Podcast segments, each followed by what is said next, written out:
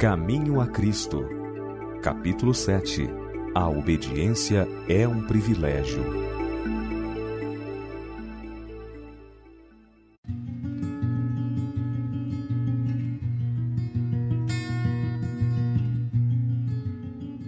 Se alguém está em Cristo, nova criatura é. As coisas velhas já passaram. Eis que tudo se fez novo. 2 Coríntios 5,17 Pode alguém não ser capaz de dizer exatamente a ocasião ou lugar de sua conversão, nem seguir toda a cadeia de circunstâncias no seu processo, mas isto não prova que essa pessoa não seja convertida. Cristo disse a Nicodemos: O vento assopra onde quer, e ouves a sua voz, mas não sabes de onde vem, nem para onde vai. Assim é todo aquele que é nascido do Espírito. João 3, 8. Como o vento, que é invisível, mas cujos efeitos se podem claramente ver e sentir, assim é o Espírito de Deus em sua obra no coração humano.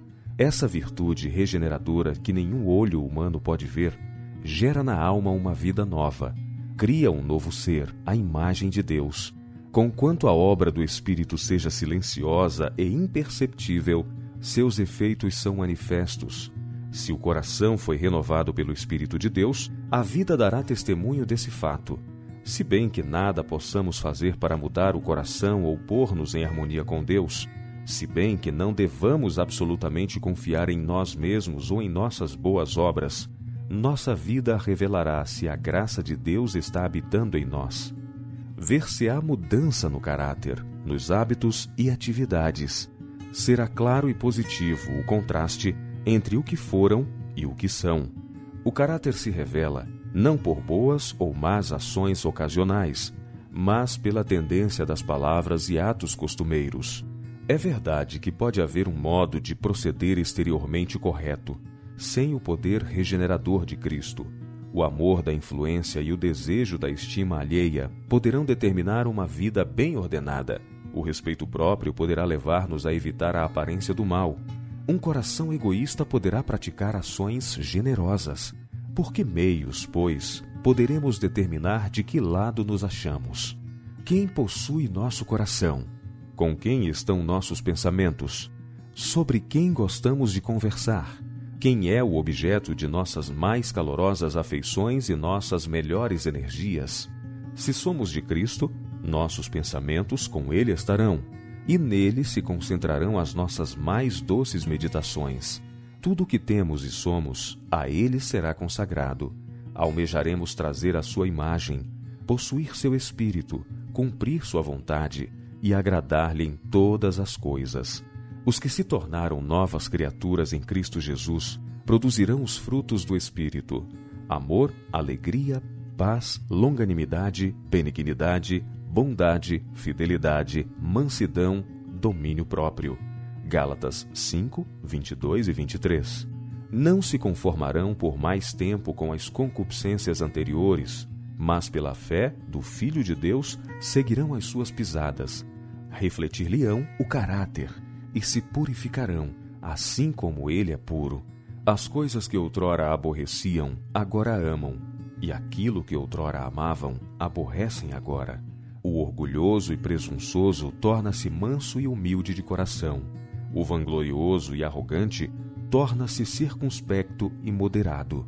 O bêbado torna-se sóbrio e o viciado puro. Os vãos costumes e modas do mundo são renunciados. O cristão buscará não o enfeite exterior, mas o homem encoberto no coração, no incorruptível trajo de um espírito manso e quieto, que é precioso diante de Deus. 1 Pedro 3, 3 e 4. Não há evidência de genuíno arrependimento a menos que se opere a reforma, restituindo o penhor, devolvendo aquilo que roubara, confessando os pecados e amando a Deus e ao próximo. Pode o pecador estar certo de que passou da morte para a vida. Quando, como seres pecaminosos e sujeitos ao erro, chegamos a Cristo e nos tornamos participantes de Sua graça perdoadora, surge o amor em nosso coração. Todo o peso se torna leve, pois é suave o jugo que Cristo impõe. O dever torna-se deleite, o sacrifício, prazer. O caminho que dantes parecia envolto em trevas torna-se iluminado pelos raios do sol da justiça. A amabilidade do caráter de Cristo se manifestará em seus seguidores. Era seu deleite fazer a vontade de Deus. Amor a Deus, zelo por sua glória, era o motivo dominante na vida de nosso Salvador. O amor embelezava e enobrecia todos os seus atos. O amor vem de Deus. O coração não consagrado não pode originar nem produzir. Encontra-se unicamente no coração em que reina Jesus. Nós o amamos porque ele nos amou primeiro. 1 João 4,19 No coração renovado pela graça divina, o amor é o princípio da ação. Modifica o caráter, governa os impulsos, domina as paixões, subjuga a inimizade e enobrece as afeições.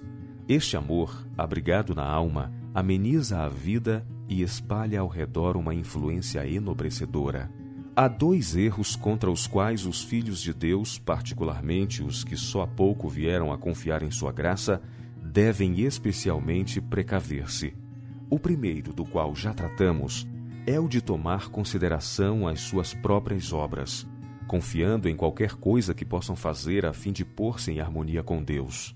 Aquele que procura tornar-se santo por suas próprias obras, guardando a lei, tenta o impossível tudo o que o homem possa fazer sem Cristo está poluído de egoísmo e pecado. É unicamente a graça de Cristo, pela fé, que nos pode tornar santos. O erro oposto, e não menos perigoso, é o de que a crença em Cristo isente o homem da observância da lei de Deus, que, visto como só pela fé é que nos tornamos participantes da graça de Cristo, nossas obras nada têm que ver com a nossa redenção. Mas notai aqui que a obediência não é mera aquiescência eterna, mas sim o serviço de amor. A lei de Deus é uma expressão de sua própria natureza, é uma corporificação do grande princípio do amor, sendo daí o fundamento de seu governo no céu e na terra. Se nosso coração é renovado à semelhança de Deus, se o Espírito Divino é implantado na alma, não será então praticado na vida a lei de Deus? Implantando no coração o princípio do amor, renovado o homem segundo a imagem daquele que o criou, cumpre-se a promessa do novo concerto. Porei as minhas leis em seu coração e as escreverei em seus entendimentos. Hebreus 10, 16. E se a lei está escrita no coração, não moldará ela a vida? A obediência, nosso serviço e aliança de amor, é o verdadeiro sinal de discipulado. Assim diz a Escritura, porque esta é a caridade de Deus, que guardemos os seus mandamentos. 1 João 5,3 Aquele que diz, Eu conheço-o, e não guarda os seus mandamentos, é mentiroso, e nele não está a verdade. 1 João 2,4 É a fé, e ela só, que em vez de dispensar-nos da obediência, nos torna participantes da graça de Cristo a qual nos habilita a prestar obediência. Não ganhamos a salvação por nossa obediência, pois a salvação é dom gratuito de Deus e que obtemos pela fé. Mas a obediência é fruto da fé. Bem sabeis que ele se manifestou para tirar os nossos pecados, e nele não há pecado. Qualquer que permanece nele não peca. Qualquer que peca não o viu nem o conheceu. 1 João 3, 5 e 6. Aí é que está a verdadeira prova. Se habitamos em Cristo, se o amor de Deus habita em nós, nossos sentimentos, nossos pensamentos, nossas ações estão em harmonia com a vontade de Deus, tal como se expressa nos preceitos de Sua santa lei. Filhinhos, ninguém vos engane. Quem pratica a justiça é justo, assim como ele é justo. 1 João 3, 7. A justiça está definida no padrão da santa lei de Deus, expressa nos dez preceitos dados no Sinai. A chamada fé em Cristo, que professa desobrigar os homens da obediência a Deus, não é fé, mas presunção. Pela graça sois salvos, por meio da fé. Efésios 2, 8. Mas a fé, se não tiver as obras, é morta em si mesma. Tiago 2, 17. Jesus disse de si mesmo antes de descer à terra: Deleito-me em fazer a tua vontade, ó Deus meu. Sim, a tua lei está dentro do meu coração. Salmo 48. E justamente antes de ascender para o céu, declarou: Tenho guardado os mandamentos de meu Pai e permaneço no seu amor. João 15:10. Diz a Escritura: Nisto sabemos que o conhecemos se guardamos os seus mandamentos. Aquele que diz que está nele também deve andar como ele andou. 1 João 2, 3 e 6. Pois também Cristo padeceu por nós, deixando-nos o exemplo para que sigais as suas pisadas. 1 Pedro 2:21. A condição de vida eterna é hoje justamente a mesma que sempre foi exatamente a mesma que foi no paraíso, antes da queda de nossos primeiros pais. Perfeita obediência à lei de Deus, perfeita justiça. Se a vida eterna fosse concedida sob qualquer condição inferior a essa, correria perigo a felicidade do universo todo. Estaria aberto o caminho para que o pecado, com todo o seu cortejo de infortúnios e misérias, se imortalizasse. Era possível a Adão, antes da queda, formar um caráter justo pela obediência à lei de Deus, mas deixou de o fazer, e devido ao seu pecado, nossa natureza se acha decaída e não podemos tornar-nos justos. Visto como somos pecaminosos, profanos, não podemos obedecer perfeitamente a uma lei santa. Não possuímos justiça em nós mesmos com a qual pudéssemos satisfazer as exigências da lei de Deus. Mas Cristo nos proveu um meio de escape viveu na terra em meio de provas e tentações como as que nos sobrevêm a nós. Viveu uma vida sem pecado, morreu por nós e agora se oferece para nos tirar os pecados e dar-nos sua justiça. Se vos entregardes a Ele e o aceitardes como vosso Salvador, sereis então, por pecaminosa que tenha sido vossa vida, considerados justos por sua causa. O caráter de Cristo substituirá o vosso caráter e sereis aceitos diante de Deus exatamente como se não houvesseis pecado. E ainda mais, Cristo mudará o coração, nele habitará pela fé. Pela fé e contínua submissão de vossa vontade a Cristo, deveis manter essa ligação com Ele, e enquanto isso fizerdes, Ele operará em vós o querer e o efetuar, segundo a sua vontade. Podereis então dizer: a vida que agora vivo na carne, vivo-a na fé do Filho de Deus, o qual me amou e se entregou a si mesmo por mim. Gálatas 2:20. Disse Jesus a seus discípulos: Não sois vós quem falará, mas o Espírito de vosso Pai é que fala em vós. Mateus 10:20. Assim, atuando Cristo em vós, manifestareis o mesmo Espírito e praticareis as mesmas obras obras de justiça e obediência. Nada temos, pois, em nós mesmos de que nos possamos orgulhar.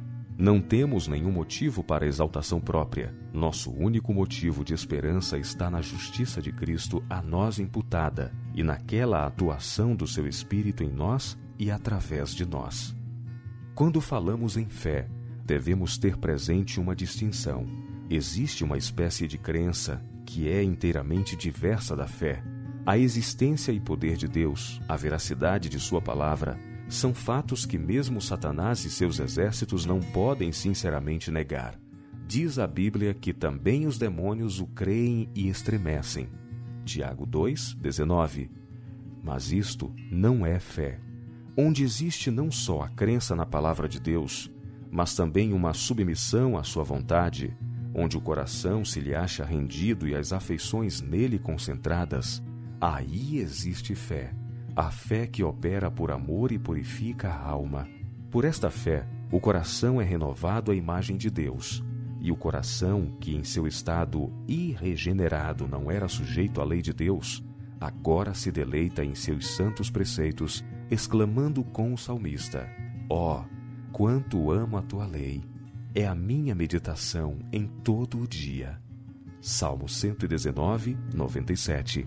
E cumpre-se a justiça da lei em nós, os que não andamos segundo a carne, mas segundo o Espírito. Romanos 8, 1. Há os que já experimentaram o amor perdoador de Cristo e que desejam realmente ser filhos de Deus. Contudo, reconhecem que seu caráter é imperfeito, sua vida faltosa, e chegam a ponto de duvidar se seu coração foi renovado pelo Espírito Santo. A esses eu desejaria dizer: não recueis em desespero. Muitas vezes teremos de prostrar-nos e chorar aos pés de Jesus por causa de nossas faltas e erros, mas não nos devemos desanimar. Mesmo quando somos vencidos pelo inimigo, não somos repelidos, nem abandonados ou rejeitados por Deus. Não, Cristo está à destra de Deus, fazendo intercessão por nós. Diz o amado João: Estas coisas vos escrevo para que não pequeis. E se alguém pecar, temos um advogado para com o Pai, Jesus Cristo, o justo. 1 João 2:1. E não esqueçais as palavras de Cristo: O mesmo Pai vos ama. João 16, 27. Ele deseja atrair-vos de novo a si e ver refletidas em vós sua pureza e santidade. E se tão somente vos renderdes a Ele, aquele que em vós começou a boa obra, há de continuá-la até o dia de Jesus Cristo.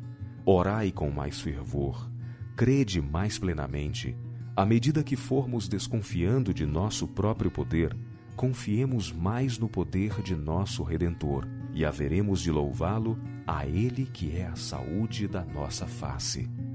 Quanto mais perto vos chegardes de Jesus, tanto mais cheio de faltas parecereis aos vossos olhos, porque vossa visão será mais clara e vossas imperfeições se verão em amplo e vivo contraste com sua natureza perfeita.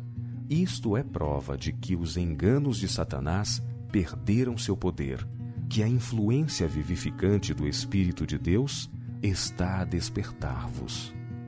Não pode habitar um amor profundo e arraigado no coração daquele que não reconhece sua pecaminosidade.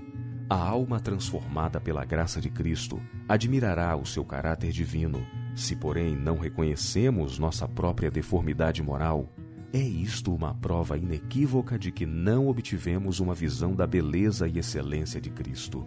Quanto menos virmos em nós mesmos digno de estima, tanto mais havemos de ver digno de estima na infinita pureza e amabilidade de nosso Salvador.